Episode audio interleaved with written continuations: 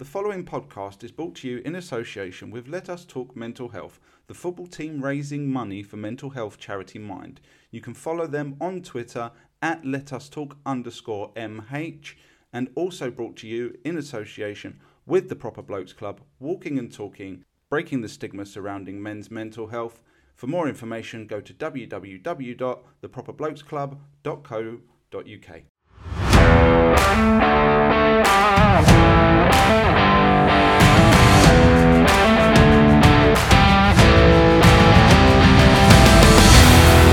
Welcome along to another episode of Off the Pitch with myself, Ryan, and Dan. Good afternoon, everybody. Well, it's actually good evening, but hello, everybody. It's evening for us. We are off the pitch tonight, so there is no football chat. We haven't done one of these in a while, but we're going to indulge in another one of our interests. It used to be a passion, I think, for both of us, but the quality has sort of killed the passion, and now it's a Dwindled. a fleeting interest. We're talking all things pro wrestling, if it's allowed to be called pro wrestling anymore, or sports entertainment. No, no, they've said wrestling on on. Uh, I've heard the words wrestling come out of Michael Cole's mouth. Oh, well, we'll get into that, but we've got to start with the big hoo ha following all in out, shake it all about. What's it called? That's I think that's what we're going with. Oh, yeah, it's all in, all out, shake it all about. AEW's all out posts media scrum, scrimmage scrum thing. Scrimmage. Scrimmage, yeah, It turned into a bit of a scrimmage. it did, didn't it? Because CM Punk, being CM Punk, who used to be a favorite of mine back in like 2010, uh, lost his bits at the press conference today, didn't he? sounds sounds painful, doesn't it? I don't even know where it come from. This is the thing that amazed me is like the reporter just gets started and he's like starts talking to him and he's like, "Uh, "Do you still do improv? Who are you doing improv with? Are you still working with Scott Colton, uh, who is Colt Cabana? Colt Cabana. Yeah. Because obviously Punk and Colt have issues, big issues, more issues than Vogue. But for some reason, CM Punk just decided to start off. I'm not sure who he was madder at. It was either attacking the media because they brought up something about Colt Cabana, or Hangman Adam Page, Or Colt it? Cabana. Yeah, or Cabana himself. Made a promo about three months ago that no one can really remember except for CM Punk. Um, I, I honestly, I've no, I don't even know. I've seen a promo where he's just Adam Page is just like, I'm AEW champion and I'm protecting AEW from you, CM Punk. But I've no idea why that's got him so pissed because he came out CM Punk The after his injury as well, didn't he? And he was like, yes.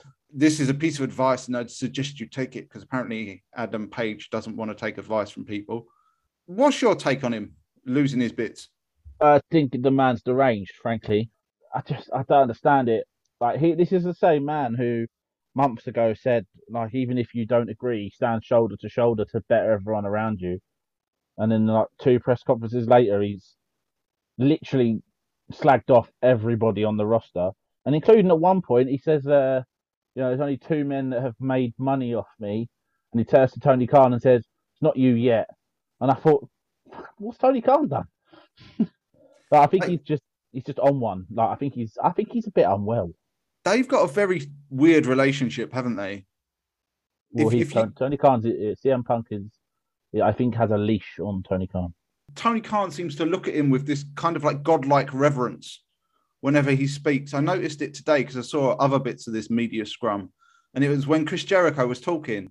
He looks at him like he idolizes the very ground that he walks upon. And I know he's been quite open about AEW. He's a mark. he wanted- He's a big mark. yeah, he wanted CM Punk to come in and be his first AEW champion and be his star, and he was very open about that in the beginning. But and CM Punk was just like telling him to shut up, Um, and talking for Tony Khan at times, and there was a very weird line that Punk came out with. He was like, "I'm trying to run a business, and Yeah. I've got got like something like a deadhead Adam Page and e- EVPs talking bollocks." And I was like, hold on a minute. Are you an EVP? Are you oh, are you a share owner or, or is just Tony's lips firmly glued to your No. asshole? He's a VIP. He's a very important prick. Very clearly, or a very impatient prick by the sounds of things. My favorite line he came out with was when um, uh, Alvarez, I think he worked with Meltzer, he asked Punk a question about MJF, and the response that Punk gives cracked me up. He was like, uh, "Well, I guess he's the number one contender. I guess I'm gonna have to fight him because uh, this guy keeps giving me fucking pricks to work with or something." I just started dying. Like you realise, like your boss is right next to you. Like, granted, as you said, he's got. I think he might have Tony Khan's nudes on his computer or something, but I mean, he just goes. Then just... he goes off one of MJF. I honestly think it's just because Tony wants to suck his cock.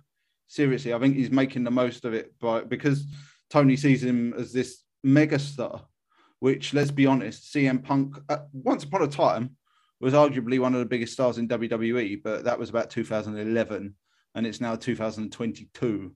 I think and, he went on for he, he must have gone on for at least half hour, right? Uh, yeah, it must have been a good 25, 30 minutes. And I think he talked he talked about a solid 10 people and I think only, the only person he talked about positively was Moxley, and that lasted about twenty seconds. And Adam Cole, I think, if I remember rightly. Oh yeah, he said that, he said Adam, Adam, Cole. Yeah, he says Adam Cole's a like got a heart of diamond or something, and he hopes he's fit soon. Which is weird when you think that his best mates are the people you spent most of it fucking off, frankly. Well, this is the other thing because apparently afterwards there was a fight backstage between CM Punk and the Young Bucks or one of them, but we don't know which one. Well, apparently, no, apparently it was both of them, but he hit one of them, but we don't know which yeah. one. Uh, now, I, I, mean, I don't care. To be honest, I'm not really sure that how the Young Bucks would hold up in a real fight because I've not got a high opinion of, of the Young Bucks. They're spot monkeys for me. Yep. Um, and they look about five foot seven. I think they are. They have dad bods. Uh, they're not exactly ripped or. I mean, Johnny Gargano puts them to shame you know, for, ty- for tiny man that's jacked up, you know, that's definitely not the Young Bucks. The only thing I can say positive about them is they've got more meat on them than Darby Allin. um, You've got more meat on you than Darby Allin. I know, and that's saying something. if anybody's listening to this and knows my medical history, that's saying a lot. Trust me. It was just a genuinely bizarre experience because it seemed like he went in there with his very own agenda that had nothing to do with what had just happened. And he was just going to let off. He went into detail about his relationship with Colt Cabana. And I understand who shares a bank account with his with his mum. Apparently, yeah, that's why they couldn't sue him or something.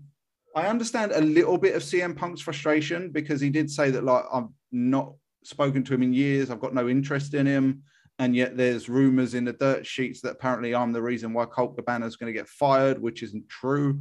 And obviously Tony, like sitting very uncomfortably on CM Punk's hand, said, "Yes, uh, that's not true."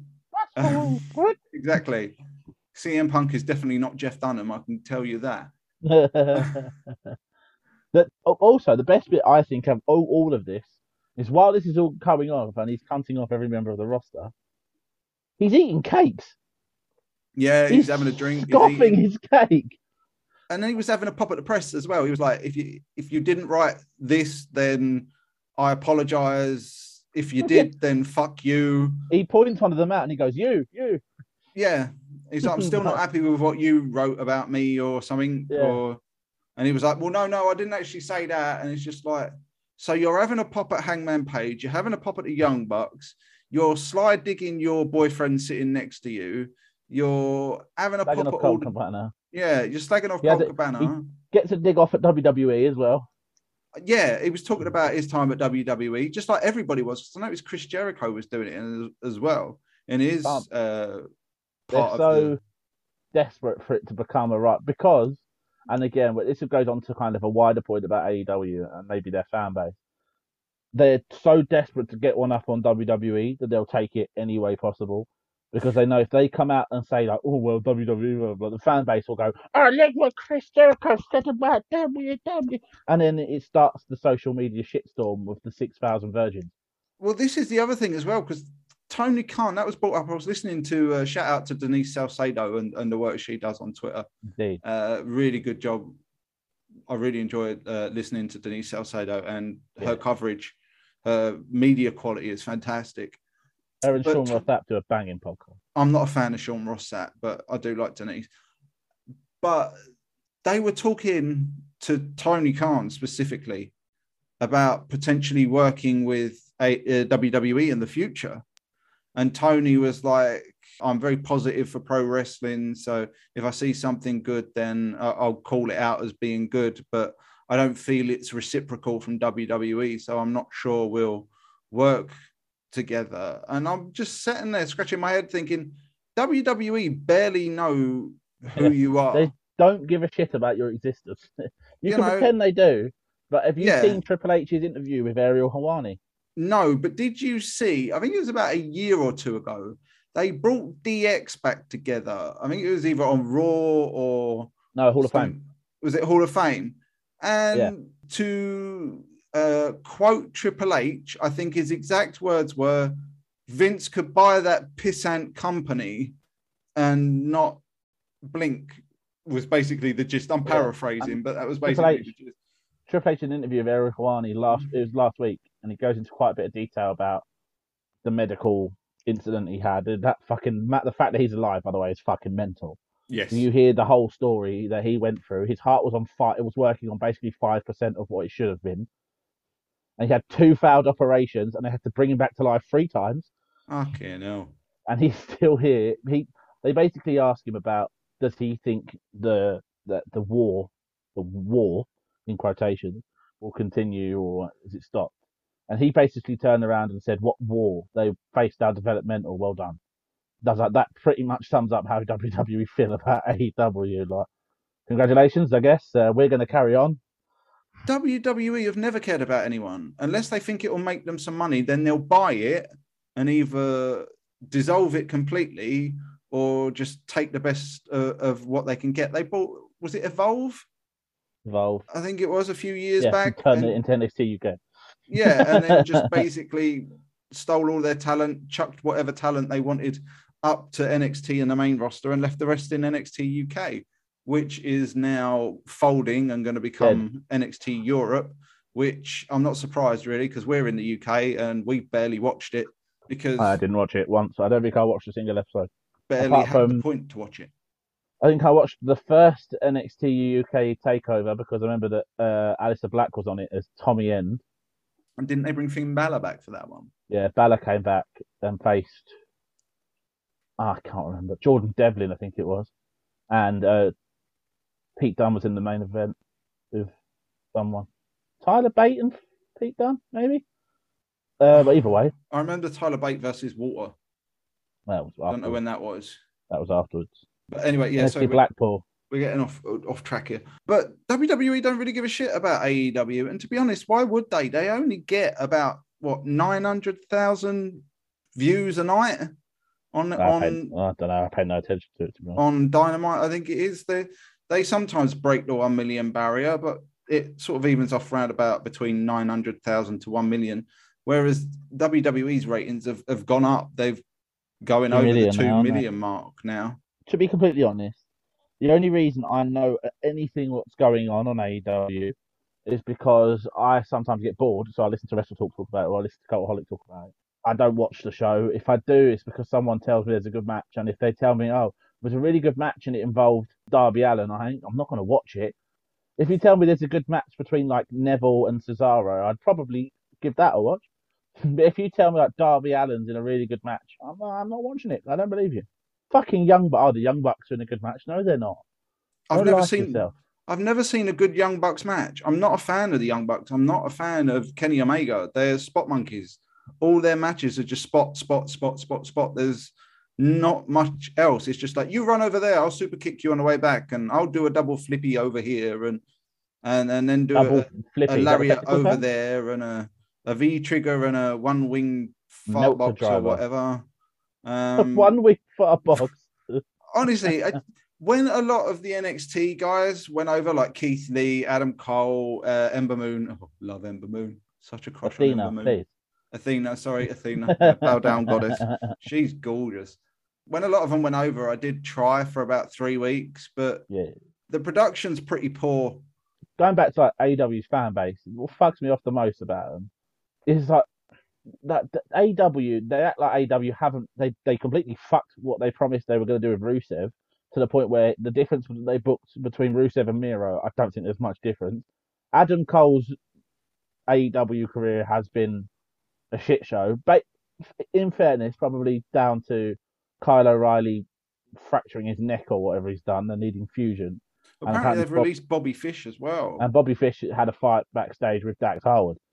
Oh, did he? Oh, is that why he was Yeah. released? Right. Okay. Yeah, yeah, it was in a punch up. They seem to be having going back to our original issue. They seem to be having a lot of punch ups because who was it? It was Sammy Guevara and Eddie, Kingston. Eddie Kingston. Had a, a fight, and Eddie got suspended. And But that's because you've got all these, a lot of these wrestlers, like Guevara, like the Young Bucks, Kenny, they get built so much by social media. I think they genuinely believe they're these massive stars. And it goes straight to their head because they've got a million views on YouTube on some shitty YouTube channel that 15 year olds watch. Like, I would admit, I used to watch The Elite when they were in New Japan because I like watching them travel and seeing what they got up to. Like when, they, when it was Cody and Paige and Kenny and the Jacksons, and they were just kind of like following each other and having a laugh. And it was like little like skits rather than pieces. And then now apparently, I tried to watch it once the other month, like last year, just after Luke Harper had passed away, and it's like they try to get stuff to the sh- on the show that like it would be on all in the, the elite that you're supposed to have to watch Dynamite and vice versa. I can't be asked. It's cringy as fuck. yeah, I, I quite agree. I've never even checked out their YouTube channel to They miss honest. Cody. Don't tell Um, the fans. Don't tell the fans. Well, I mean, this is also the part of the part of the problem is I think Cody kind of saw what was going on and jumped ship when he got the chance. I know he said he wanted a new contract, but looking at No, the he shit show off, that's yeah. left, He fucked off. and He, he buggered off. I think for me, I think it's no coincidence. As we talked about, we talked very briefly about this off air this morning. There seems to be a real culture clash at the moment between the the likes of Kenny Omega, who have done the indies, and it's just basically a glorified indie where I can blow smoke up my own rear end. And then you got someone like CM Punk, who, as I said to you, seems to be rivaling Bret Hart in the I take myself too seriously phase of his life. I think he's about 10 years ahead of Bret because Bret's now ancient, can't wrestle anymore, and sitting on his rocking chair and complaining about everything. To be at Clash in the Castle, don't He you did indeed.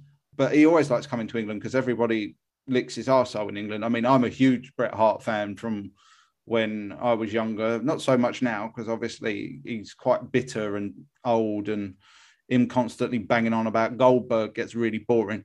But Punk seems to be following that down that line really early. He seems to have a chip on his shoulder about everything, which is something he had even in his Ring of Honor days, from what I've seen. Yeah, it's cock. Um, but I do think Tony Khan needs to stop being led by his balls by all these wrestlers. I think the first thing I'd do if I was Tony Khan would be to remove the EVPs, the Young Bucks, Kenny Omega, from their positions as EVPs. You don't have the talent running the bloody company. Two years or whatever it's been since they were- Exactly. Just take the power away from him because he took the book away from him to try and get the show back on track because it started going downhill. But for some reason, he's left them because I mean, Cody was an EVP when he left, wasn't he? Mm, yeah. So, and they didn't replace him, and wasn't Brandi Rhodes like the Cody was like the most the, the EVP that was doing the most because the Young Bucks was in charge of the men's booking and Kenny was doing the women's and Cody was Mm. doing the I guess you call it outreach, the community right? work. Because Brandi was the branding officer, I think. Chief Yeah, they, they first of all Kenny lost his because he kept booking random Japanese women that no one had ever heard of. Yep. Then the Young Bucks lost theirs, and Cody was the only one still doing stuff. And then Cody went. And I think Mark Henry's doing that stuff now, but that's a, something different. Well, that's it, because that's, that's what I mean about the culture clash. You've got those guys, and then once Tony Khan got the book, he very quickly brought in a lot of ex pros. Brought in Mark Henry, Arn Anderson, Jake the Snake Roberts. There was talk of Ric Flair coming Jerry in and doing stuff, but left very quickly. Sorry, who? Jerry Lynn, Dean Malenko. Apparently, they've had um, who was it? Tory Funk, Dory Funk, or someone. Dory Funk Jr. There's been a lot of Sanjay Dutt come in, has been working backstage as well as non-screen talent. Wasn't it WWE? He was, yeah, after Impact. So there, there does seem to be a big clash because CM Punk mentioned it about Hangman Page. It was like the youngsters don't want to listen, they don't want advice, and I suggest you take this advice because CM Punk seems to know everything apparently and is running the show now. The other person I've had, and talking to, I've got to the stage, I know how you feel. Well, I mean, you're probably not far off the same thing. I'm bored of CM Punk. And the other person that is on the AEW roster I'm bored of hearing from is Chris Jericho. Just fuck I- do your podcast. I was seriously expecting Chris Jericho to be back in a in WWE by now, doing his farewell tour. It is coming. It's definitely coming. The only His thing, contract's up this Christmas.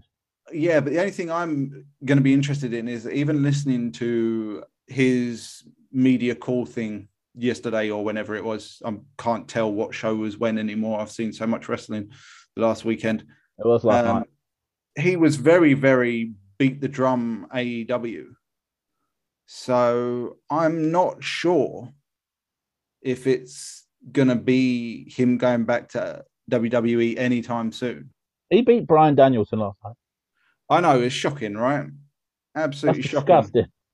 I, I, I wasn't impressed as well. In a there's 22 minute match. a couple of Why? other matches I've seen as well that I'm not too impressed with. I didn't see it, so I Um, can't say if it was a good match or not. I've seen one Um, match from All In, if- and it was 20 seconds long. It was it was a decent match, but it was ended with Spoilers. Jericho giving uh, Daniel Bryan a low blow that the referee didn't see, and then hitting him with the oh, great. So the- I'm going to have the- to watch it again. the spinny elbow thing, the the Judas effect or whatever he calls it. Yeah, the Judas. The only match I saw was Christian Jungle Boy. That wasn't even a match. It Lucha goes, it's classified. Luchasaurus comes out and takes it from Christian Is in the rear end, and then he like body slams Jungle Monkey on the stage or something, and then it goes down to the ring. Christian hits a couple of moves, and then that's it. It's just like, what the fuck was the point in that? Jungle Monkey. I mean, who, who is a wrestler calls himself Jungle Boy? Him. Whoa, At- whoa, whoa, at least- whoa, whoa, whoa. I mean, chuck him a banana. I mean, come on. Ooh, have a banana. I noticed they've given him a, his, his, they've added his real name on the end now as well. So it's like Jungle Boy, Matt Perry's son, or whoever it is, um, Luke Perry, or fuck knows who, who his dad was. Really couldn't give a shit. But it just seems like AEW just seems like a complete shit show right now. No one's running anything really, and it seems to be that that Tony Khan does what CM Punk wants sometimes when he's around, but it's just I, I find it really bizarre to have your champion going off on half of your roster and your booking to your face and telling you to shush. Hmm. Now, if you're Tony Khan, now that there's been a punch up because CM Punk's thrown a punch, CM Punk's got to be suspended because if Eddie say- Kingston done it and got suspended, then you've got to suspend your champion as well. Ah, I'm, I'm going to leave if you do that. I'll be like, oh, see you later, then, mate. Cheers. But the problem is, weirdly, he's also the biggest star they've got, even though they've got Adam Cole and Daniel Bryan, or Bryan Danielson as he's called. Adam Cole's injured, so forget that one. He's going to be out for a while by time. Exactly. And I mean, they've slaughtered some of the people that they brought over. They could have made some serious money off of Tommy End or what's what's he go by now? Malachi, Black. Black, isn't it? They could have made a lot of money off of him. Keith Lee, I love Keith Lee, but Well, he's asked for his release, hasn't he? Um, is he? Malachi. Malachi. Oh, I thought you meant Keith Lee. Yeah. Sorry. Yeah, there was a rumor, but apparently Malachi that's not Black. true. He, I don't know if you paid attention, but at the end of the match, he waved goodbye to uh, the crowd after the match. Whatever you think of that. No, I didn't see that. I must admit. But to be honest, that show was had like about 13 fucking matches on it. It was over four hours long, and I was struggling to stay awake by the time we got to the main event, which was Moxley versus Punk. Um, and I was just like, and then you got MJF come out afterwards. Um, I'm still not convinced whether that's a work or real or or what, but started to wonder whether it was Tony Khan just saying, "All right, you're gonna have to come back to work now because I'm not fucking paying you anymore. So either come back or I don't pay you." If Tony's got any balls that are not in CM Punk's hands, I think Tony Khan has got fucking what's going on. If I'm honest, I think MJF just went, "I'm coming back now," and he went, "Okay." It does seem like I know he is a complete mark because he's made it very, very clear, but I really think he needs help because I mean the other thing is, is apparently they've been shopping around trying to get some TV time for Ring of Honor Why? because they want to relaunch Ring of Honor because he bought it. This is the whole part of the the issue with Punk because like apparently he transferred Colt Cabana on to Ring of Honor Yeah, from he's part of AEW, us, yeah. and there was a rumor that like Punk wanted Cabana sacked.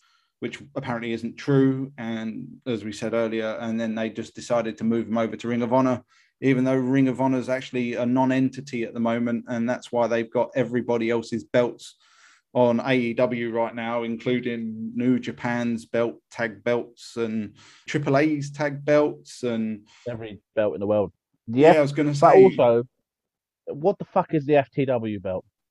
it's something Taz made, so something And- Taz had for years, and now his son's on it. Taz's son is over. Why? What does he do? I've no idea. I've got a I've- funny I've- feeling it's just because he comes out, doesn't talk, doesn't say anything, just chokes people out and leaves. And also, while we're just on AEW, before we move on to WWE, Orange Cassidy is popular because he puts his hands in his pocket. and pathetically kicks people. I don't understand. One of my friends know someone who thinks Orange Cassidy's like superb, and uh, I met the guy ages ago, someone I used to work with, and um, he was like, "Oh, he's just so good." It's like he's not. He's shit. He just stands there. Oh, his character. It's not a character. I can stand here for ten minutes doing this. That's not a character. That's me being a boring prick like him. But this is, think that's their whole idea of, of, of a character now, isn't it? I mean, look look at Darby Allin. He comes down painted up like something out of The Walking Dead on a It's like skateboard. So yeah, so it comes down on a skateboard, dressed like The Walking Dead. So that makes sense, doesn't it? And then proceeds, even though he's like the skinniest guy in the company who weighs about eight stone and has clearly never had a girlfriend because his girlfriend's mum would have tried to feed him otherwise. And then he tries to kill himself by just throwing himself off of everything, thinking he's Jeff Hardy. And even Jeff Hardy's fatter than he is. Yeah, I forgot about them two. They're both there, aren't they? Yeah, well, I'm not sure where Jeff Hardy is now. I think he might be in rehab or something again. Because last time he was seen, he was a fucking mess as well. So They tried him. Yeah, he's in remit in uh they tried to make him go to rehab, and he went. That's what I was "Uh, singing, and he went, "No." Go. That explains Yes, Maybe that's what Matt was doing. Yeah. yes, go to rehab, Jeff. Yes. Honestly, it's about time they fucking retired and all. The only thing I do enjoy on AEW, really, and I can't believe I'm actually going to say this because in That's WWE they were as boring as fuck, and they were shaving each other's backs in the showers. It was quite homoerotic. Is uh, FTR, Yes. Well, I which love FTR were NXT. So. that yeah, what were they called in? Was it the revival? They had two names in WWE. If you're a old school NXT man, or it depends where you came in to watch NXT. Depends on their name. To me, they will always be the Mechanics, but they were the Revival. I was going to say I remember them being a revival on the main roster, but as I Yeah, said, so they started in NXT as the Mechanics, but then they came back as the Revival. all goofy shit. There was nothing Yeah, yeah. serious about them, but I've seen them actually have oh, they're excellent fucking quality. Yeah, they, but we knew that from NXT. And the thing is, is I've also noticed that they can actually cut really good promos. If they're Yeah. not doing the scripted shit that WWE used to do, then they're actually cutting really good promos. But this is what used to piss me off. In NXT, they were allowed to do what they're doing now and were fantastic. They went to the main roster and they were so bad. It's how do you break like the best tag team in the world, in my opinion? yeah, but how do you fuck up uh, someone like Aleister Black? It was Fuck a made Keith Lee, gimmick. That's upset me. He had the music, the look, the image. He had the entrance. He had the the he had the the unique. He knows he's sexy. He had the unique move set that not other people didn't have. How'd you fuck up Keith Lee? All you That's had to do. Yeah, all you had to do with Keith Fuck Lee is Keith Lee. get him to come up, and they debuted him so well the year before because you remember him at the Royal Rumble and the look on Brock Lesnar's face. He was like, "Ooh, big boy, okay, let's go." And then he came up to the main roster, and then he's on for a little while, goes away because bless him, he got COVID and had some heart problems. Almost died. Yeah, and then came back, and they're like, "Here's Bearcat Keith Lee," and then Oh, yeah. bye bye Bearcat Keith Lee. I forgot about. Beasley. But the thing with Keith Lee is he he was uh, the face. The face was there even when you turned him heel. Do you know Keith Lee being heel, just being a sophisticated bastard, would have worked Yes, but he's would- posh as fuck. It would almost have been similar to Triple H's gimmick when he first came through as Hunter Hearst Helmsley, That's ironic. this uh, sort of New York snob who stuck his nose up at, at everybody. It would have been that kind of similar gimmick. But I've got a funny thing. I don't know if you've watched too much of AEW, but they put him with Swerve Strickland, who was Yes. Swerve Scott, and they constantly needle each other in their interviews. And they did it again in the uh, this now infamous media scrum, and they're constantly needling each other back and forth, or Mm. Swerve's needling Keith. There's going to be a split coming. It's just a case of when, because Keith doesn't make a very good heel, in my opinion. I think he's a much In- better in- In the words of Tom Campbell, don't you forget about Keith. Yeah, exactly. But Sadly, Vince got a I think we're both in agreement there that AEW right now is a shit show. It sucks. Right, I I, I I agree. shall we move on to my favourite part of the week? Go ahead. Yes, um, Clash in the Castle was this weekend, as, as everybody knows. Now, this is, I won't lie, this is the only bit of wrestling I watched this weekend, apart from the main event of um, Worlds Collide. So um, we'll start, I think, with we got the start time wrong. So I haven't gone back to watch the women's, I would say three way. Different, that's a different video altogether. Know. Um, The women's if, it, if it's on three. Bayley's team, then I'm watching. but yeah, So I can't comment on that because I haven't gone back to watch it. Uh, I would just seen the video of the British fans singing the Bayley song, which is continu By the way, before we start, I must say the UK crowd. There, there is no crowd in the world like the UK crowd. No, I must admit the AEW fans in Chicago were pretty good, but generally speaking, bringing it over here was a massive thing. And I've got to say, before we actually do get into the pay per view itself, I've got to say there was a bit of a a misdirection here because they were talking about this being such a, a, a big event in WWE and the first time they've done it in England or in the UK for 30 years or something. But yes, it was a big stadium show, but let's not kid about with it. They're, they're misleading a little bit because the last time they brought a big stadium show, that was SummerSlam. And that was a mm. big deal. This was the equivalent of a Saudi Arabia show in Europe. Let's be oh, honest. Oh yeah, no title change. It was a house show. It's a glorified house show. There was, but it was fucking brilliant. But it was a glorified house show. I'm not sure I agree with you about fucking brilliant, but make your case because I have a few complaints. Well, no. I've got to say. Well, I wouldn't say fucking brilliant. I wouldn't go that far. Again, I watched it back. I just loved watching it. I mean, I've got the finally with fucking Tyson Fury. Oh, we'll get to that, That shit show in a me bit. right off. But apart from that, I enjoyed everything. Really, every kind of match apart from Liv Morgan and Shayna Baszler. But we'll get there. I'm just getting the card up so we can go through it. Let's night- deal with the Tyson Fury bit now. The singing and the karaoke at the end was a fucking shit show. Why they left that on the air for that, I don't know. The moment that Austin Theory came down and tried to cash in and Tyson Fury knocked him out, I thought that was That was the great. perfect use of Tyson Fury. And that's where his involvement Yes. should have ended for me. The, the, the singing afterwards was a fucking nightmare, honestly. But it did start off Yeah, I- with I um, agree. the six woman tag. Bayley really did struggle. You could see it on her face. She was desperately trying to play the heel, but the fans singing "Hey Bayley," which they've done since NXT, Hey, baby. you could see like the wry smile hit her face because like, oh my god, they won't stop singing. And then she had to like run over, and she's like giving them two thumbs down and telling them to shut the fuck up. I still miss our old theme tune.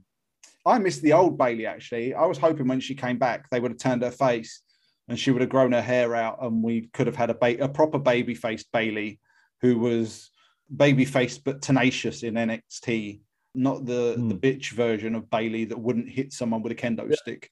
The only problem I have is I no longer the, the old theme, the there ain't no stopping us now. I Yeah. no longer know the real words because you remixed it. And I I? now only sing the lyrics that you remixed, which was about you and Bayley doing things on the floor. Was it okay? I'd forgotten that. So that's uh, that's what I sing now, rather than whatever the real words were. Oh, I can't. I'm I can't trying to wrap remember. my brain for the real words, and I can't remember. I, I can't even remember the version that I was singing, but I just remember what you two claimed you were doing on the floor. yes, for anybody listening, I have a big crush on Bayley. Uh, Bayley and Ember Moon or Athena. They they were the Ember two. Moon. for for quite a while. To be honest, I don't think there's anyone at the moment. I think Did you notice that go for. Bayley's group now have a name? Well, they kind of do, kind of don't. They had a Titantron with a name on it. It was something to do with control or something. Damage control, yeah. But I've I'm not sure if that's gonna stick. No, that was the first time anyone had seen it, as far as I'm aware. But I'm not sure that's going to stick, to be honest, The shit name. because it's not on the WWE website apparently. I think there's going to be a lot of stuff that they're going to try and do, and it might work or might not work. I don't think they need a name, to be honest. I think they can do away with faction it- names and stuff like was that. it a good match? It was quite a good match. I saw the end. If, if you, saw, I turned it on for the the last moves when they when Bayley hits. Uh, they all kind of hit Bianca with their finishers. If, if you look at the, the quality of people that they had in the match, I mean, you've got Asuka, Io Shirai, or Iyo Sky as she is now, and Bayley. Alexa Bliss isn't a fantastic wrestler, but she was there to Okay. sell dolls, I Thank you, guess. thank you for being there, Alexa. yeah, I, I mean, we've got you. You're under contract. We have to give you something to do, I suppose. And you've been selling so many Lilly dolls for us that I suppose we better put you on TV. Oh fucking Lilly! Bianca Belair. I mean, everybody's a big fan of Bianca Belair. I'm not convinced. like I think she's a good wrestler. She's a good wrestler, but I don't like babyface Bianca Belair. I No. like heel. I prefer the EST. yeah, the I proper, E- like, yeah. EST. yes, definitely heel Bianca Belair, the spoiled brat who's going to whip you with her braid. That's the Bianca Belair I think we need. but I'm not. How do I put this politely? I think she fits a stereotype that they need Yes, because of a certain attribute of hers. I won't say what. Yes. Agreed. Uh, But I think that's why they're keeping her babyface because yes, they don't have agree. they don't have a Naomi to do that job. The BAME. Is it BAME? Is that what the label is? What does that mean? Feel some dead air for a minute. Black, Asian, and minority ethnics. Yeah, that's it. Right. Thank you. Yes. So if, if I get heel Bianca, I'd be a lot happier. I think as soon as she loses this title, I think she needs to turn heel. You Who could literally it turn. to, I don't care. You could turn this match around and have Bayley, Dakota, and Io as your faces. Alexa, Bianca, and Asuka as your heels, and it still works. I'm not a big fan of Dakota Kai, really. I think she's quite a good looking woman, uh, apart from her nose. Dakota. Um, and her She's from New Zealand. and her sexuality obviously rules me out because she's dating Shayna Baszler. So Sorry? Did you not know they were dating? No. Yeah, they've been dating for a while. I was going Um, to make a joke. I Good won't. luck to them. No, no, no disrespect to them. If that's your flavour, then more power to you. It just rules me out. I'm afraid. Right. I'm not the a big next fan of Dakota Kai in ring. Let's put it that way. So there, there was four out of six that I would call good wrestlers in this match. So it was a good match, bit spot heavy, but six person tags show opener though as well. to be. But it wasn't bad. What was the next match? The next match was my favourite. Sheamus versus Walter. Yeah, uh, uh, uh, Gunther. It was nice to Um, see they put Imperium back together. yes, what I was about to say. I was sitting there and I thought the camera, this camera angle was a bit weird when it was on. Uh, what's his name now? Ludwig Kaiser. Is that Vic his name? Kaiser, yeah, he's named And after then a tank commander from said he was standing with Reich. Giovanni Vinci, and I was like, "That's Marcel Barthel." And then Yeah, I was like, are, they gonna, are they going to bring back?" And then he said Imperium, and I was like, "Yes." yeah, it was about time they bloody did, to be fair. And I think they've done it because they're gonna. I, I would imagine they're going to lead in with the Brawling Brutes versus Imperium now. Im- who? The Brawling Brutes, so Butch? Butch, Sheamus, No. and uh, who's the other Butch one? can fuck off. Uh, Um, Holland. Ridge Holland. Yeah, so Bring I can imagine we're going to get some six man tags out of all that lot and variations therein.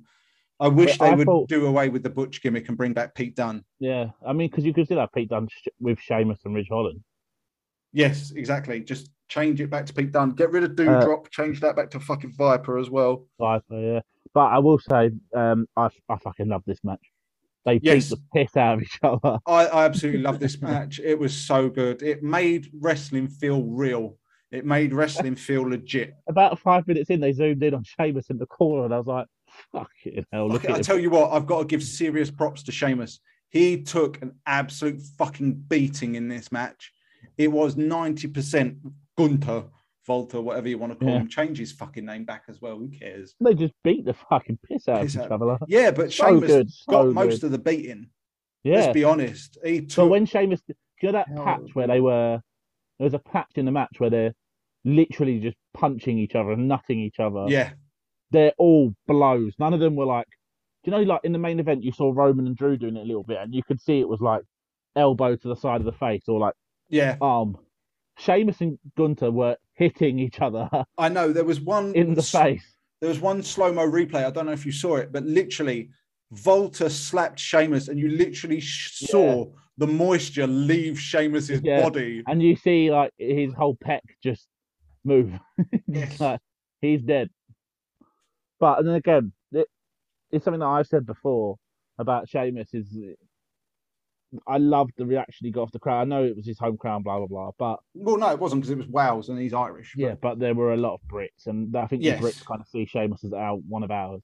But the the overall, Sheamus always has a good match. Like it's never fantastic, Yes. but he never has a bad match. But I think this is his style of match, just like the matches he had with Drew that was so good to watch. Like I saw someone say, like, "Oh well, they'll probably run it back at the next pay per view." I was like, "Fine, Go for it. yes, please. Great, impact. Save it for Mania. Fuck it, I don't care. If not, do all six of them and just let all six of them beat the piss out of each other because I can guarantee the other people involved would enjoy So- it just as much. So this is my theory. The next page says this. is This leads back to something I had a conversation with my friend. I was watching the show with. Hello, Tom, because he might listen to this. Wrestling related. He, uh, I said to him, I wouldn't be shocked. Triple H is in charge. Sheamus, Butcher, and Ridge Holland against Walter and his German friends. War games. Do It's it, possible, do it, yeah. do It's it, very do possible it. now, isn't it? Just let them Um, beat the shit out of each other in war games, please.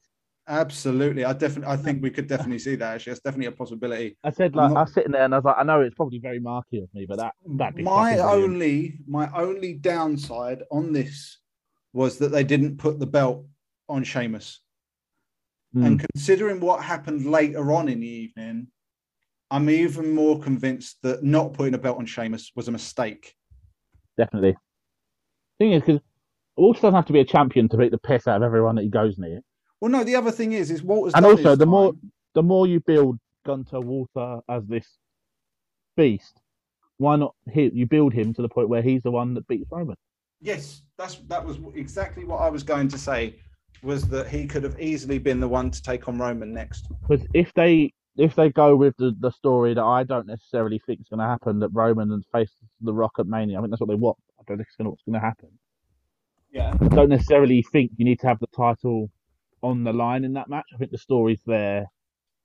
No, I You could take the title off Roman before. I, my current theory. I know this is going a bit. We will go back to the to the card. My current theory is at some point Seth Rollins beats Roman between now and Mania. Cody wins the Rumble and beats Seth at Mania. That's how I think the plan. What I think the plan is.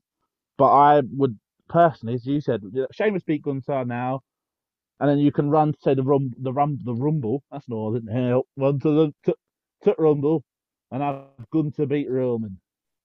I personally think we're going to get a brief program with Kevin Owens because they've been mixing that about with Roman. He's like, Roman, you owe me one because I beat up whoever Yeah, it but- Drew and But also Roman beat um, Kevin Owens at was that the Royal Rumble this year, and it was shenanigans, big shenanigans. possibly. I don't know. And then I think they'll move on to Seth. And I yeah, think Seth they'll.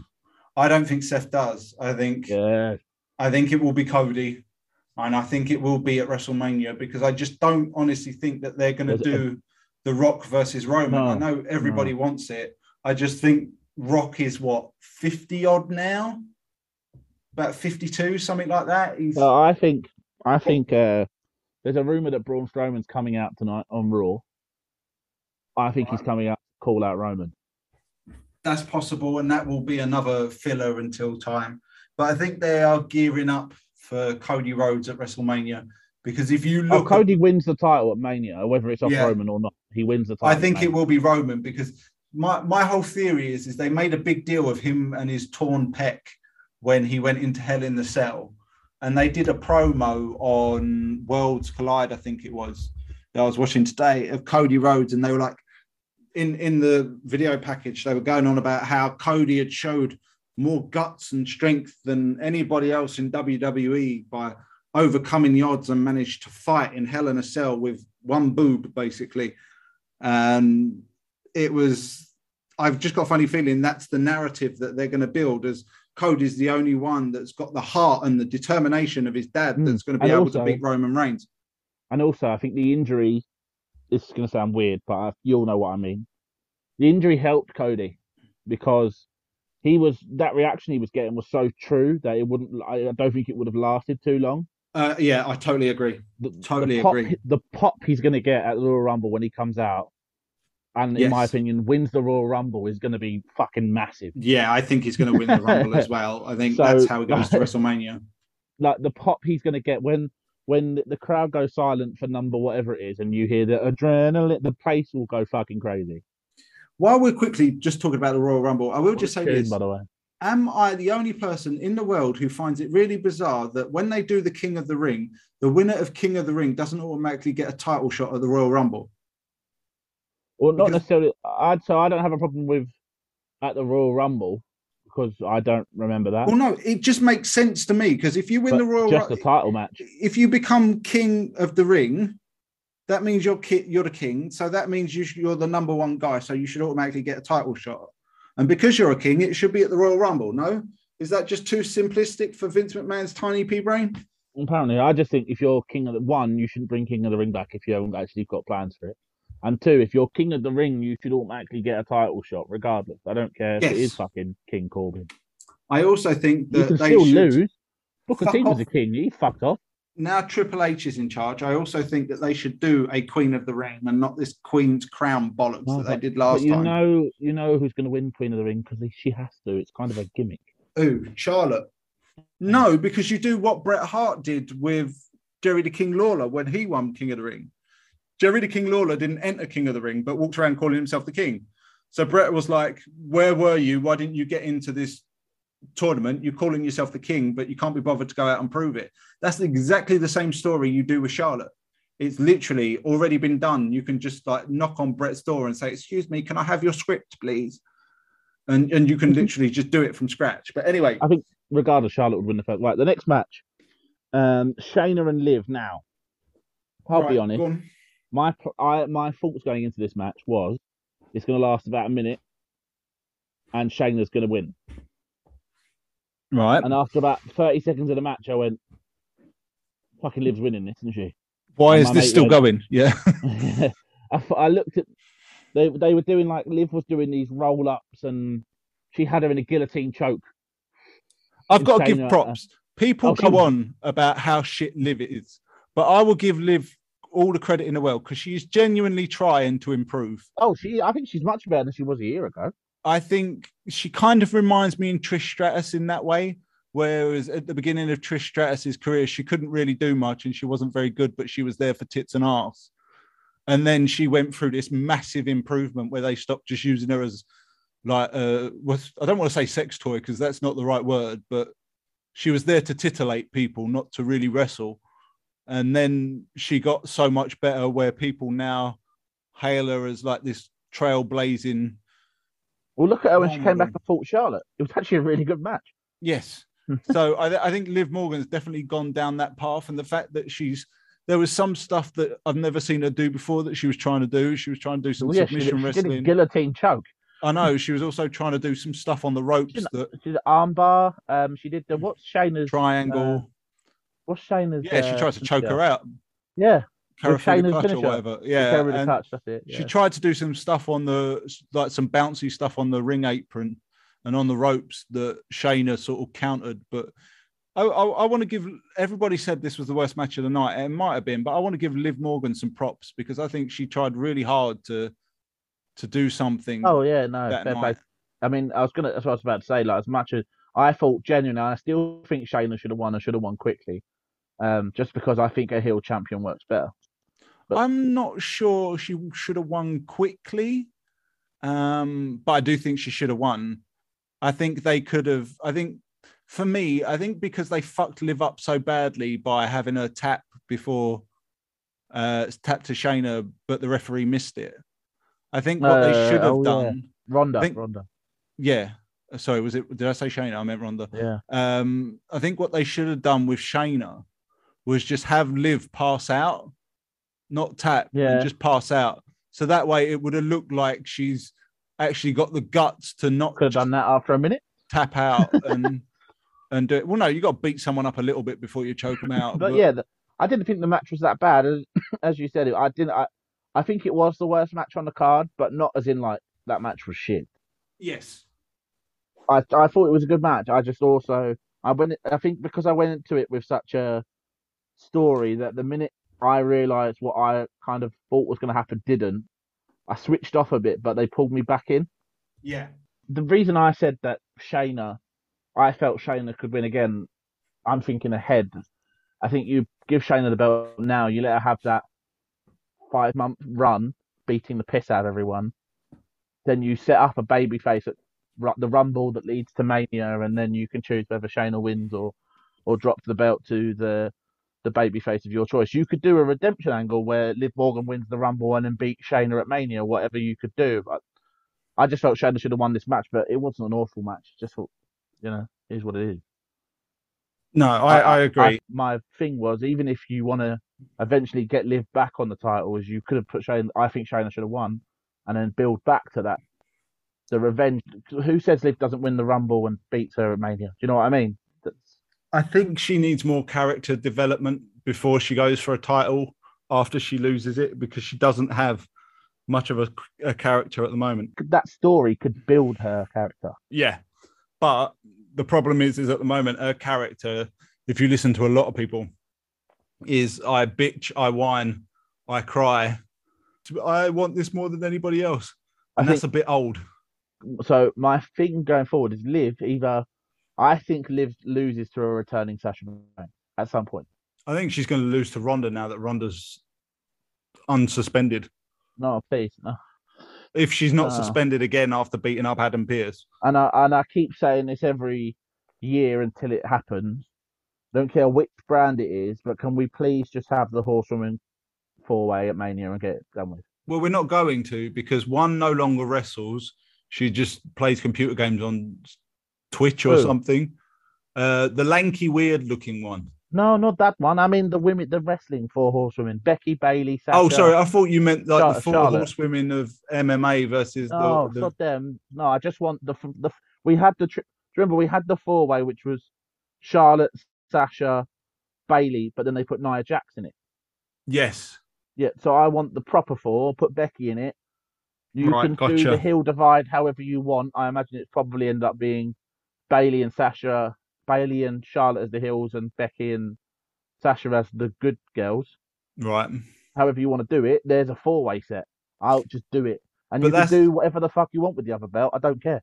It will be interesting to see if Sasha returns because everyone keeps saying, "Oh, she's going to come back. She's going to come back. She's going to come back." And she's coming. She might not want to come back because she's been working for Disney. So Yeah, no, Triple, Triple H in his interview with Ariel Helwani, if you go and watch it, they ask him about four people. They ask him about Braun, Sasha, Bray, and The Rock.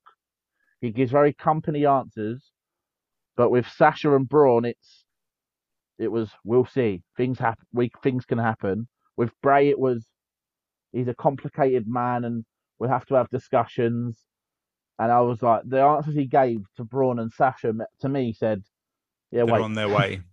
I was going to say he did talk about Bad Bunny he as did well. actually yeah he did he uh, but also he said with Sasha Banks and he actually said we are in negotiation Oh, okay, I know he's talked about uh, bringing Bad Bunny back as well. They're trying to see when they can do it. Um, and Pat Ma- and also he said um that Pat McAfee will have another match that's the other thing I want to talk about. We'll go we'll go back to Cla- Clash in the Castle because we kind of gone off topic. But I think this this uh, event missed Pat McAfee. yeah well it's just unfortunate timing because the NFL season is so so close it starts this weekend he's been a busy boy as old Pat What is is he back playing? no but he uh obviously with his show that he does Yeah, but you a- can do a podcast anywhere. Yeah, but he uh, has, does a host. He does a podcast on the week of the the matches with like I'll be a homer. I won't lie. He's a Packers quarterback. He's possibly the best player of all time. Um, I don't know. so yeah, so basically, he does a podcast with a gentleman called Aaron Rodgers, who's basically the best quarterback of all time. but Best NFL. So that's that's he's so busy right now. this He will still be on SmackDown. though. Oh no, I know, but this Next week. event, I think, could have been even better with the with the cr- English crowd and Pat McAfee on commentary. I think that would have been outstanding. I think he would have loved it as well because Pat Yeah, seems to really enjoy it. Yeah, I, I don't really. The other thing I was, it had, it had a takeover feel, didn't it? Me. Yeah, but I think that was because of the crowd. Well, I just think that, but also the running of the show, like there was no, it was kind of like, this sounds silly, but for you that and Ryan knows that I played the game quite extensively.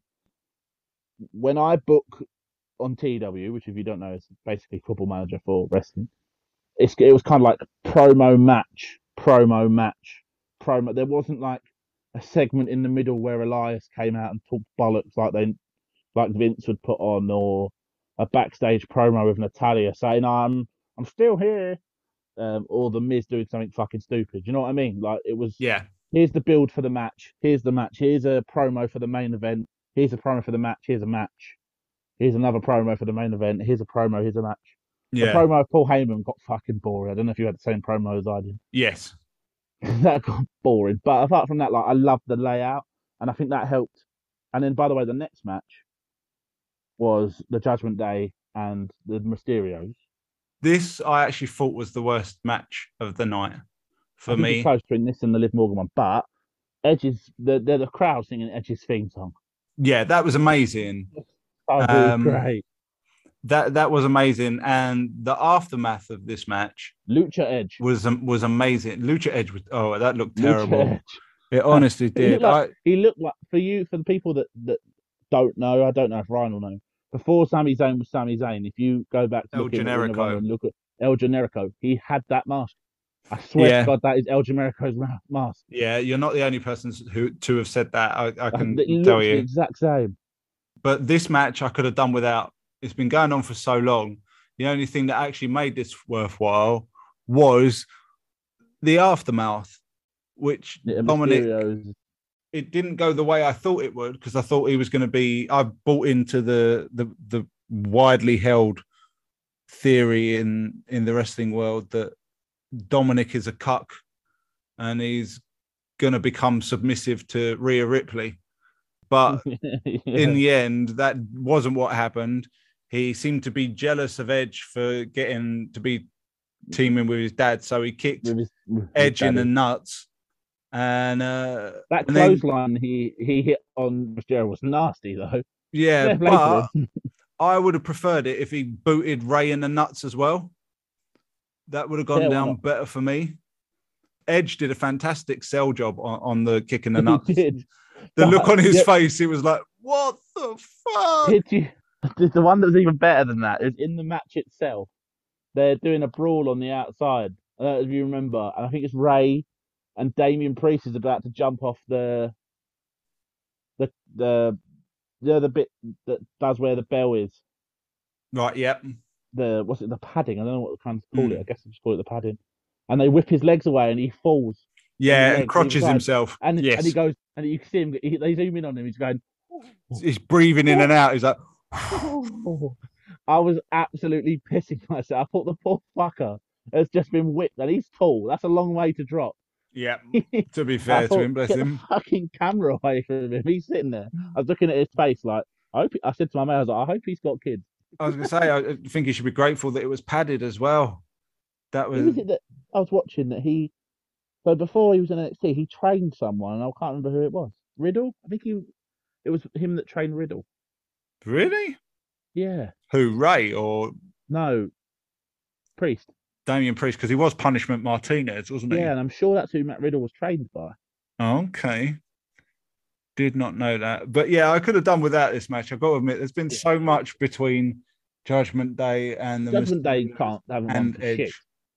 And and this just kind of felt a bit weird to me as well because I kind of felt like you didn't need the Mysterios in this.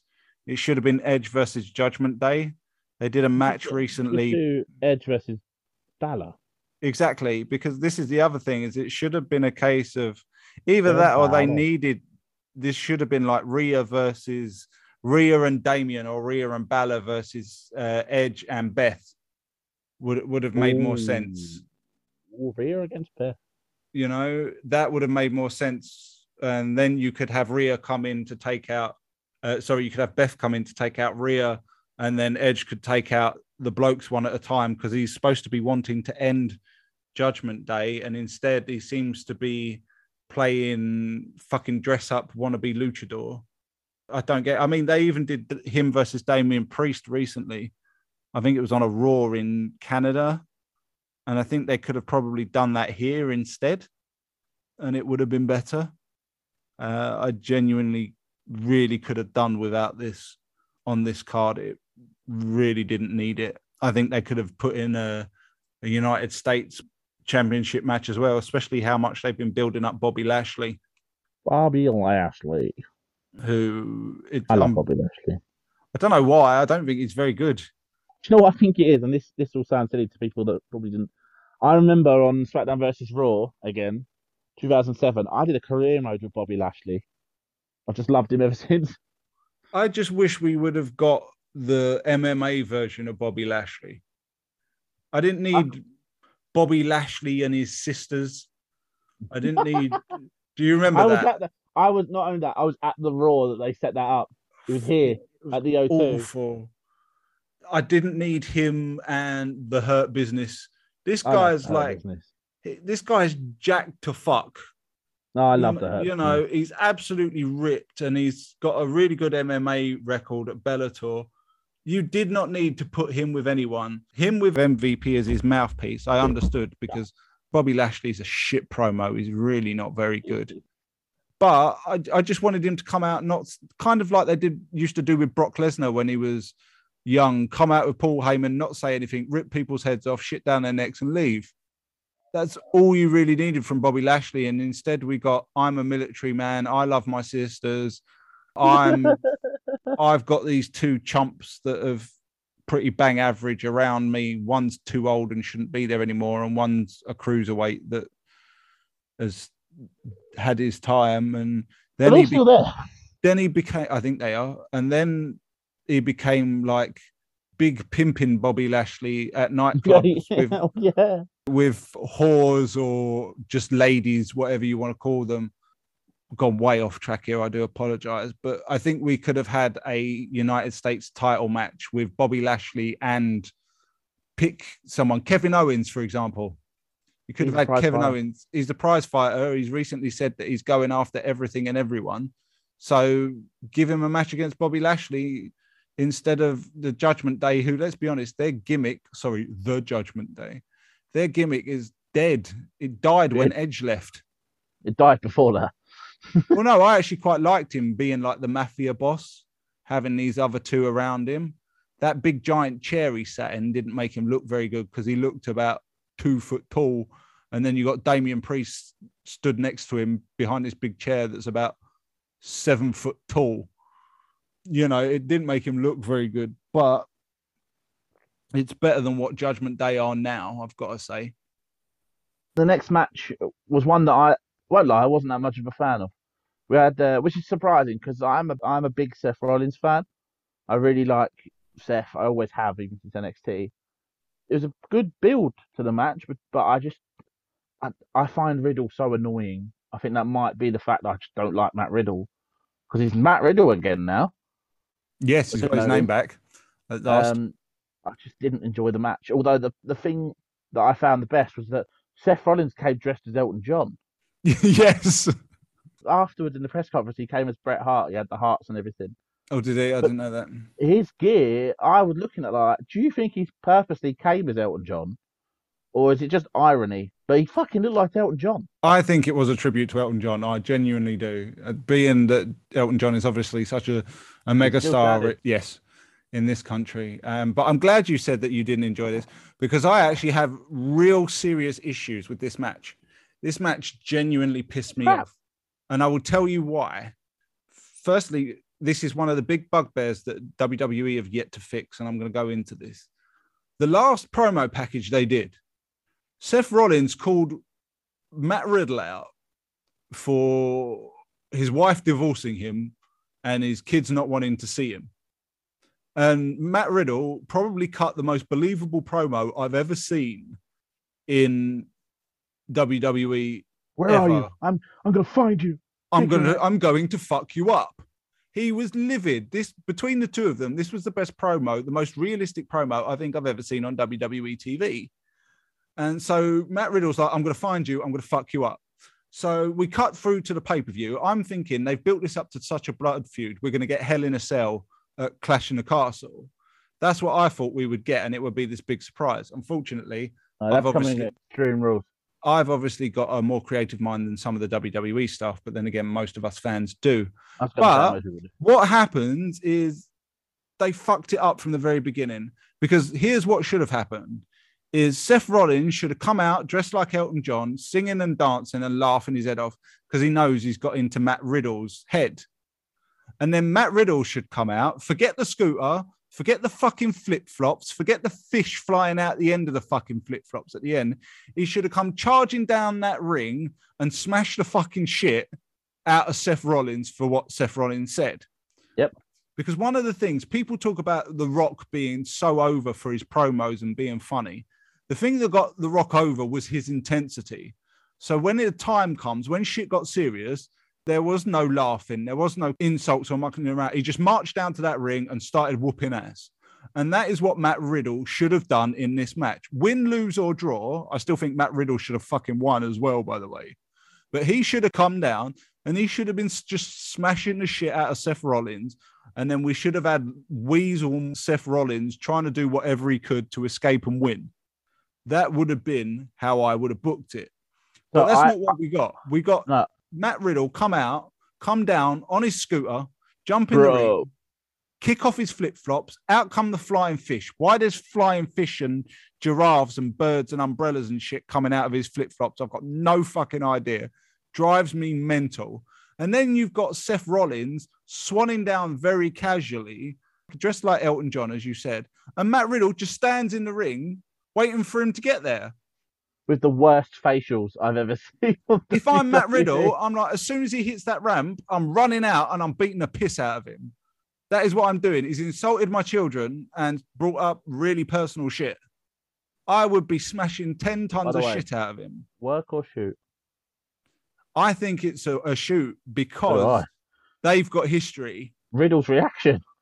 Well, yeah, it's not only that, but they've got history in the past. I think I may get this wrong. Twitter beef. They had Twitter beef there was a Twitter beef because if I remember rightly, I may have got this completely wrong. If I have apologized, someone from NXT, right? correct me in the comments if you listen to this pod. But if I remember rightly, Matt Riddle's ex-wife said something about Becky, Yes. and it got well out of hand for something that was. I think she was just basically telling Becky that she needed to eat a sandwich. She wasn't she, but like, yeah, she said, thick enough for she said wrestling, Becky that she was if she didn't look good. And then it spiraled out of there. And apparently, they Seth was just sticking up for his woman. Yeah, and then so was Matt. But apparently, they squashed that beef about six months ago, which Well, allowed them to do this promo. after but- Matt's recent account. So he, I was gonna say he doesn't stick it to anyone he wants to be sticked, but we'll leave that there. Yes, we yeah, we might discuss that another day. The the messages you sent me were wow. Whoa, whoa, Um, whoa, whoa, whoa! That Riddle sent that I then sent to you. Yes, sorry, just to just to clarify for our listeners, Dan sent me a screenshot of messages that have been made public from Matt Riddle to somebody I don't know who, some lady. some lady. But I still think after everything that happened, especially considering Seth put Riddle out for a few weeks recently, this was the time for Matt Riddle to win, having had his children brought into it, having been injured by Seth. You know where this is leading, though, don't you? Well, it's going to be Extreme Rules. It's, they're going to have to do like a cage match or a Hell in a Cell or something. Yeah, where. So I think this ends up with Randy coming back to beat Seth. Why? I mean, I don't. What's I, I Randy to don't. do with this at this point? Well, no, he's Riddle's buddy, isn't he? No, I know, but this should be a match. That Oh, no, I- I mean, Riddle I agree. wins. No, I agree. I just think that's where they're going with it. Randy comes back to fight for his friend's honor. The easiest thing for this outcome would have been for Matt Riddle to get disqualified for using an illegal object. genuinely that easy, and then I you're even remember the automatically Seth pinned him. from no, from what I remember, it was like Seth Oh, started dub- taking the- the no, it was a double. It was a double. Riddle's out the ring. Seth is in the ring. Riddle slides back in. He gives him one stomp and then gives him One a second stomp, stomp, goes- from the second buckle. Yeah, yeah, okay, yeah, yeah. And that was after he was like taking the piss using some of Randy's moves and shit to piss Riddle off. But you didn't Mm. Well- need to piss Riddle off in this match. That's my whole point. There Matt- point during the match where I called. I think Riddle. No, Seth went for the Bro Derek, which Yes, Riddle. he landed thing. it if I remember rightly. And then I said to my mate, Riddle wins this with the pedigree. Yeah, I was convinced. And obviously, then the rest showed out, and I was wrong. yeah. I thought Riddle's winning this with the pedigree. But you didn't need to make this about Riddle losing control and it costing him the match because he never should have had control going into the match. He should have been completely pissed, beating Seth up from the beginning to the end, Seth trying to escape, and Matt Riddle getting disqualified because he ends up beating him with a chair or pulling out a sledgehammer or a kendo stick or Sledgehammer. whatever. Just Hitting him with his flip flop. Getting counted out because they've got gone into the crowd and he's beating him up with garbage bins and, and God knows what else. There was so much more that they could have done with this match. And I thought this was actually, I know this may sound really harsh, but this was probably the worst booked match on the It's card. the most disappointing match. Yeah, absolutely. I'm so glad you agree with me because everybody was telling me how like great this match was. No. And I actually thought this was a massive, massive letdown. Can say uh, I'm sorry, I've just ranted on that one, but it really got my Oh yeah, I'll I think you're right. And then obviously after that we had the main event. Drew's promo before he came out. That's that was fucking brilliant. That hyped up the fans with his old tune. There was a promo about Drew being home, etc. Drew's entrance was amazing. Again, like a bit like Edge's, the entrance was so good. Just I don't know about the TV, like the TV I was watching it on, like you could ge- genuinely hear like the pop. I don't mean as in the pop of the fans, but as in the pop, pop on the noise hitting the like, speaker. it- it's yeah, a bit too loud here. it was amazing. I thought Roman, he's this character for Roman is so good. That bit where they're all singing like old Drew McIntyre and Roman's just giving them like filthy looks, yeah. shout and acknowledge me. I was like, "This- fuck, like say what you want. Like Roman's great. I could disagree a little It bit here. I, fuck. I think this is the second best version of Roman we've had. For me, I think the best version of Roman we had was when he was wrestling Jey Yes, and he was like really conflicted, but he was like, I have to do this. I'm gonna I have to choke you out because I'm the head of the table. I had to prove I'm the head of the table. Mm. And if you don't resp- if you don't acknowledge me, then I'm gonna have no choice, but I'm gonna have to fucking beat you into a pulp until you acknowledge me. I think that's the best Roman we ever got. I distinctly I remember there was Go on. a scene in a match with Jey where Jey was laying flat on his face and Roman was sat there with his head in his hand Hell in Cell. and he was like talking to him himself and he was like i don't want to do this. Why Yeah, do i have to do this? Why are you making me do this to you? And then he just like picks him up and i think it was the first time we saw him use the guillotine. Yeah, because it was him the when- fuck out. it was the same match as Jimmy came back because Jimmy was trying to be like, he's done, leave him. Hmm. yeah he's like this "No, is josh man leave him alone i acknowledge you okay i acknowledge you we acknowledge you stop Yeah, because uh, even like Roman coming out on his own, I think was just it was just a cool. It was a spectacle rather than having the bloodline. It was Mm. Roman and Drew, and I think that added to it. And then the match, I I really enjoyed the match. It was slow to get going, but it made sense why. Like I got why it was go. That yeah they, there was a story to it which they w- they played the crowd. it. Yeah They knew that Drew was going to be the king. Like the crowd really helped because they made roman look so vulnerable and that was Mm. exactly what they were going for and Yeah, the, the and fans really laid into it And- so well there was, and the other thing, like, so I, going off topic, but I will bring it back round at the end. I watched, I just before we did the podcast, I watched Tyler Bate and Bron Breakker, Mm. and I thought it was a good match, but there were so many false finishes. Yeah, that's that's the me of NXT. off. Where Roman and Drew, there weren't that many. There was a lot. There was a few like one outs, one and out, Mm. which I thought would that makes sense because it was Roman being desperate. It got to the point where Roman was trying to win the match, and I think there was a two count on a spear. It was really close. But I don't know if you've noticed, but that's been Drew McIntyre's thing since he came back to NXT years ago was like you don't get many two counts with with McIntyre where he's so big and so strong. You only got one counts unless you really hit Yeah. him hard. And I actually like that because there are so many. They're called near falls, but they're not really near falls that I just don't feel that need to be done in modern Yeah, yeah. wrestling. They'll people like or clothesline someone, and it's the first time they've hit the mat, and then they'll cover them and try and pin them. It's like you're one minute into the match, you've hit someone once, and now you're trying to pin them, and then the the one that commentary team are like, "Oh, well, it affects their cardiovascular." Blah blah blah. It's just like, no, just shut up, don't do it. that's that was one of the things I had with Johnny Gargano. He loved, he loved a, full, a false finish. Him and Ciampa, fuck me. Like, Hopefully, they- we'll see less of that. and and then uh, yeah, and then obviously the match went on. There was genuinely a point where I thought Drew's gonna win. Drew's gonna fucking win. Like, I was- hoped I he think-. So, so did I. But I said my, my mate Tom was saying like, no, Drew's gonna win, and I was saying no, Roman is going to win. That like coming up to the match, even going up to the main event, I was like, Roman is winning. But there's a point where I went, Drew is gonna fucking win this. And realistically, if they were going to put the belt on Drew, this was the time and place to do Yeah. it. And then there, Absolutely. Even if it was point- just for a brief run. there was a point there was a moment where I think Roman hit two or three spears in really quick succession and Drew kicked out on a really close false finish. And I, that was the moment where I went, This is over. If he hits a claymore, this is done.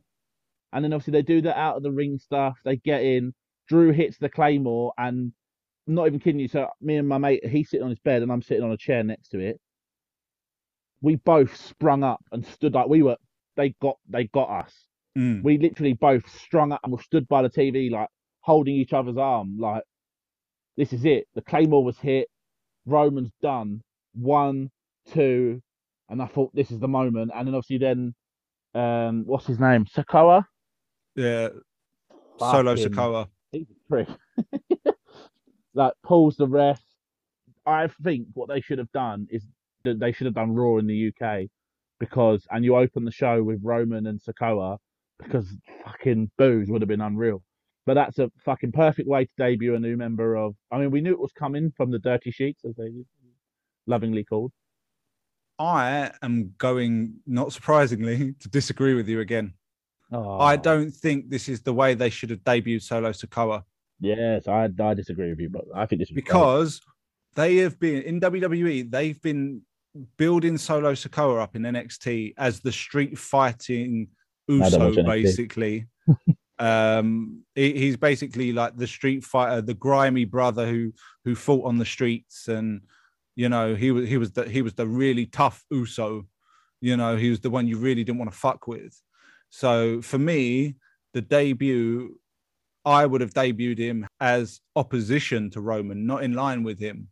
I would have been like, I would have had him come up and he would have been like, You and Jimmy and Jey, you've forgotten, like, you claim to be from the island, but you don't know the island kind of thing. You don't represent the island anymore. You claim to be the head of the table, but that's disrespectful to the elders of, of our tribe. And I don't, I don't Mm. like you. I don't respect you. I don't acknowledge you. And I'm dangerous because I'm the I'm the street fighter that will fuck you up. And then I would have had him work his way through Jimmy and Jey, and, And then- Roman try and sort of get him over, but he won't come over. And then eventually Roman has to put him down. I think that would I like the Jey story, but with Yeah. Someone who doesn't watch NXT, I can't tell what the fuck's going on in NXT outside of can I, I what's gone on with it. Like I didn't even know who he was. I knew that I've read I read the rumor that he was going to debut. So from point of view, I thought that was great. I mean, I didn't know who he was from before. Obviously, you just told me the backstory, but I didn't know any Mm. of that. So from my angle, I saw it as a very good debut. My only thing that annoyed me is they did say like that's the Usos brother. It not annoyed me. I guess is the wrong word. If he's the Usos brother, should you not on the main roster call him an Uso? well, that's the other thing that confused me because, like, why would you not call him an Uso? Why, why can't he be? He's going to be a member of the bloodline. What did you say his first name was? Sokola. Yeah, Solo Sikoa, his name is. So why can't he be Solo Uso Yeah, or Sikoa Uso? You know what I mean? Like yeah. I, I, don't, I don't get it either. That's the other thing. Like, Like I said, that's why it doesn't make mu- much sense to me. I, I think they took the easy route with this one. They I didn't have, I, I did really like it. they they didn't have Jimmy and Jey there for alleged. They, they uh, can't. They were unfit to not medically cleared. I think was the phrase. Well, yeah, that's um, the story. The the truth is, they Jey wasn't allowed in the country oh, it was because of his rap sheet. I mean, because he's a naughty boy. Right. Okay. Well, that's not confirmed, but that's what is it's going around. Yeah. Um, well, I actually thought that was just a ruse, so that they would come out. So they were like, "Oh, they're not here tonight. They're medically not cleared, so they can't be here." And then they come out of the crowd when Roman needs them. I thought Sami was going to come out. What to help Roman? But apparently, he was medically uncleared as well. My fault was Sami come again uh, in this. Well, I didn't know about the Usos at this point. My fault for the main event was relevant of the finish. Sami Zayn comes up. Sami fucks up. Leading on, this will lead on to your Roman Kevin Owens bit. Mm. Sami fucks up. The Usos turn on him. Kevin Owens comes out to save Sami, and that sets the Usos away with them. And then your back's just Roman and Drew. Yes, Um, obviously, we had the Killer I think Cross that's coming he- anyway. the Killer, yeah, Killer Cross. I think threw something at Drew. I He threw a bottle of water at him. So that's obviously going to start next feud. thing Yeah, for, for Drew. I the- think- as you said, the Austin Theory run in, Tyson Fury chinning him was fucking brilliant. That was perfect. Absolutely that perfect. should have and been that's where it should it have stopped. Yes, definitely. That's where it should have stopped. We do not need Tyson Fury fucking singing. I don't know who agreed to this. I actually watched the Did you watch Drew? Drew I wa- goes, "Are we still on TV?" yeah. I actually watched the Tyson Fury Usyk fight, and he was singing before that in a throne because it was supposed to be his retirement no, not Usyk. um, match. Was it not was it? Usyk? No, it wasn't No, Usyk, it was- was it? It was um, it wasn't Deontay Wilder. It was who the fuck did he fight? who was uh, it? yeah, no, it was Deontay Wilder. No, it wasn't. It was it was a British boxer. Oh, who did he fight last? Oh Jesus, who was it? Chisora, Yeah, it was Derek Chisora. No, possibly. where's He's my phone? I need to Google now. He's offered. I'm googling it right now. He's offered okay, out. Anthony Joshua today. So Yeah, he has, but he's supposed to be retired. So I, I messaged him, we retired. it. Um, it was Dylan Dillian Whyte. Dillian Whyte. Thank you. I actually atted him, and I was like, I'm just curious. Your phrase retirement mean holiday because No, you he- keep saying that you're going into retirement is- retirement. He retires as often as Ric Flair. Exactly. So you keep going into retirement, uh, but yet you're now trying to get Anthony Joshua to have another fight, and you've got another fight scheduled. I am. I the feel one sorry for his many- wife. He keeps saying that like he's going to retire, and she's like, I don't believe him, but I wish he would. But yeah, anyway, I sorry, going back on it, going back onto it. Him chinning the Dickhead dickhead, theory. Fucking great. absolutely perfect. We did not need him singing at the end of this. No. So for me, like I would go as far as say that as a match, I think Roman and Drew was the best match. But because of the Tyson Fury bollocks at the end, it put a, that I- negative feeling on it. For me, that was still- never the best match. So I still would say Gunther and Sheamus just because I love them beating Yes. the piss out of each other. Sheamus, for me, Sheamus versus Gunther was the match of the night. Imperium. And unlike a lot of people who rave about this pay per view, I actually really enjoyed this pay per view up until the last two matches. The situation with the Seth Rollins, Matt Riddle, and the fact that they didn't follow through on that last promo really killed it for me. And it really took it down a pitch. And there's one other spot that I wish they would stop fucking doing in WWE, which is where they keep someone keeps spearing somebody else through the barricade. They've been doing it for years now they do it every show at least once, even if it's Raw, SmackDown, pay per view, whatever, premium live event, I think they're called now. Someone always goes through that Premium fucking barricade. And you need to stop doing that spot because you've killed it, absolutely slaughtered it. So it has no effect on anyone now because we know that people are going to get up in about 30 seconds after this enormous spot that's supposed to really, really hurt and be damaging, and nothing's happened. If you're going to do that spot, make it a count out spot. So somebody actually gets Mm. counted out because it looks serious. And while we're also on the subject of um, outside ring stuff, if you're doing a triple threat match or a multiple tag match, if someone's going to spend a little time on the outside of the ring so don't have them you- sitting there watching. yeah, so that you can focus on just two people.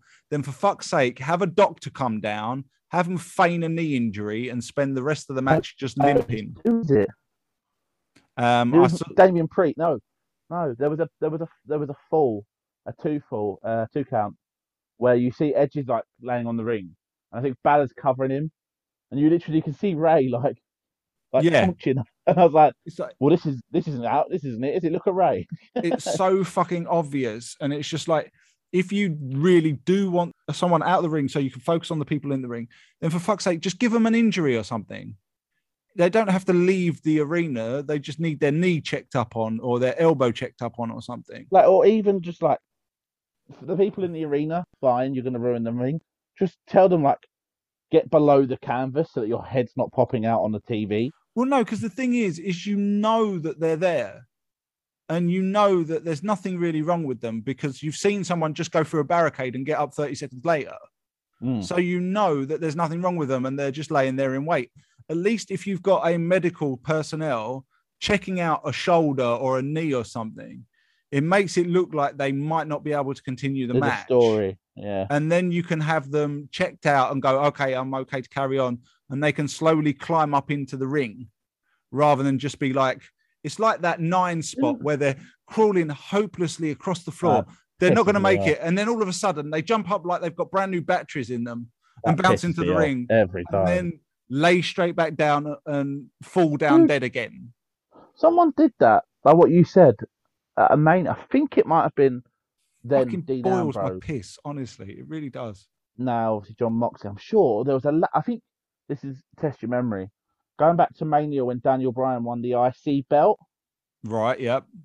I think there it was a ladder match. Right. It was like it was like Luke Harper, Dolph, DB, Dean Ambrose, Cody Rhodes, someone else with Stardust, not Cody Rhodes. I think the Miz maybe. Don't hold me to it. But Dean Ambrose was getting checked out by a medical staff, and I think he pushes the medical staff over to go and push someone off the ladder, Mm. and that was like, hey, that's cool. Yeah, that's what you need to do. Make it look legit. Don't just get up after 30 made that up. seconds. It's, it's but ladder matches, while we're talking about it, while got bugbears of, of wrestling, ladder matches are the worst because you get so many people climb the ladder and then they're batting, constantly batting at the briefcase or whatever's up there, trying to wait, trying to slow it down, waiting for somebody to come and knock them off. It's quite simple. Just don't do that fucking spot because it looks stupid. One, I never am not normally a massive fan of the ladder match. I love the Money in the Bank concept, but not always the ladder match itself. But do you remember the NXT North American debut ladder match? Yeah, the six man. Oh, that was so good.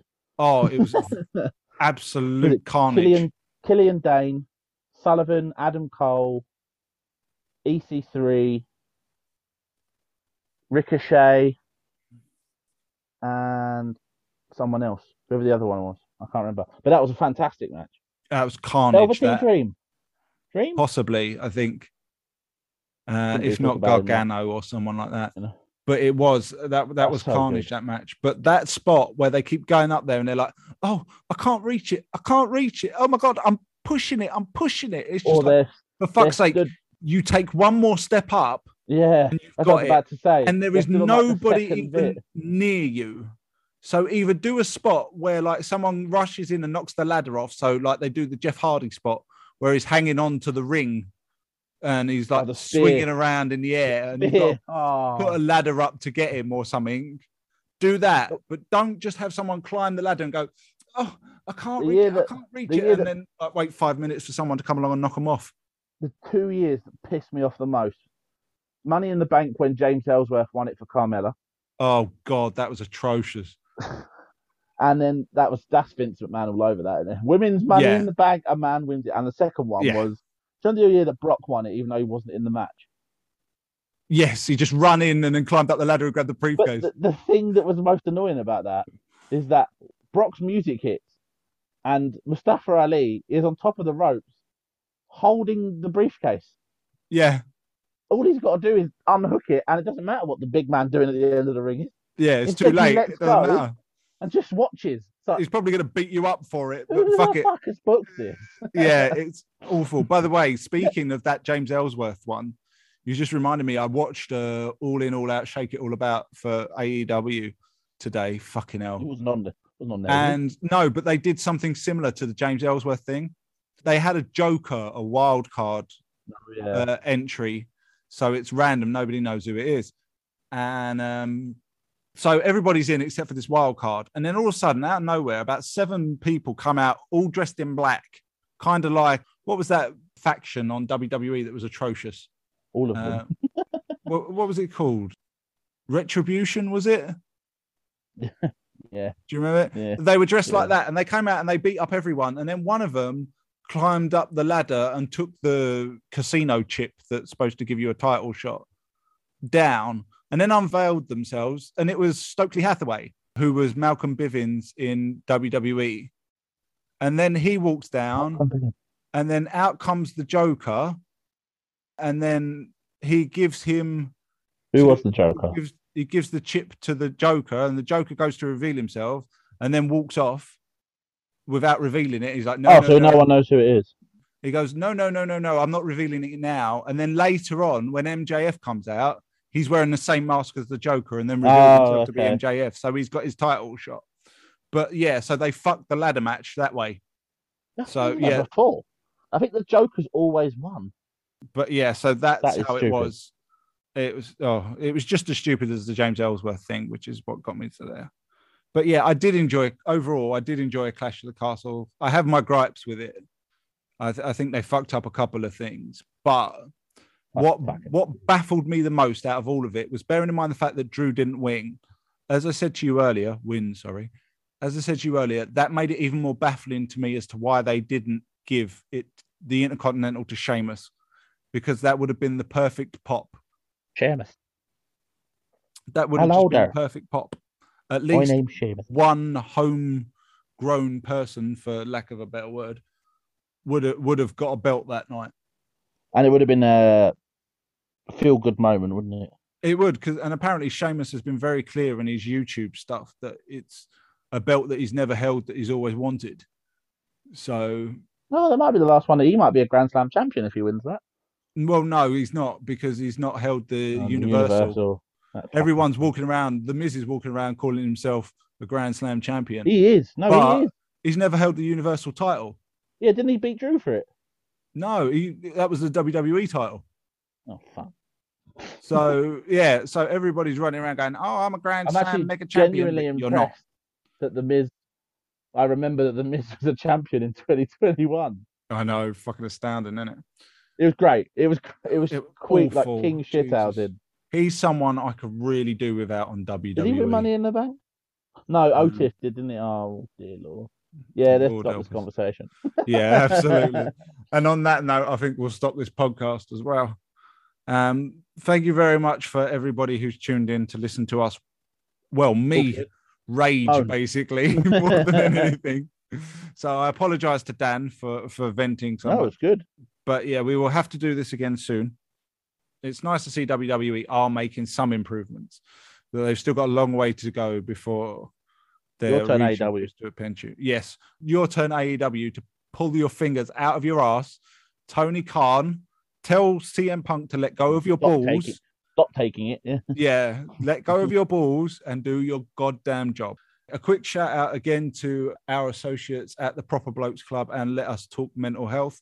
You can find their details on the uh, description of this podcast, and we're going to have links to them on our Twitter page as well, which is at FBall Funders. Thank you very much for joining me, Dan, No problem. and we'll be back soon to talk more football. Also, before we go, Oh, sorry, go on. sorry, sorry, people, I just remembered. Uh, this is actually my third podcast in four days. So depending on the order that they come out, obviously we've got our usual Football Funders podcast, which is up and Yep. up and up and ready. So go listen to last week's Football Funders. But depending on when this comes out, there's also the beginning of the NFL season this Sunday. This Thursday, me and Pete did a recording for that after we did Football Funders last week. So there is going to be quite a packed week, week and a half because you're going to have another Funders show on Thursday. So Thursday, Friday, maybe Saturday, depending on Ryan's time because Ryan does all the editing. depending on the time, we will have three or four podcasts. So it is going to be a busy little uh, little run for the funders. Excellent. Right. Well, thank you again, and uh, thank you everyone for tuning in. And well, whatever pod drops next is the next one you can catch. Good night, Dan. Good night. And may you always have cookies thank you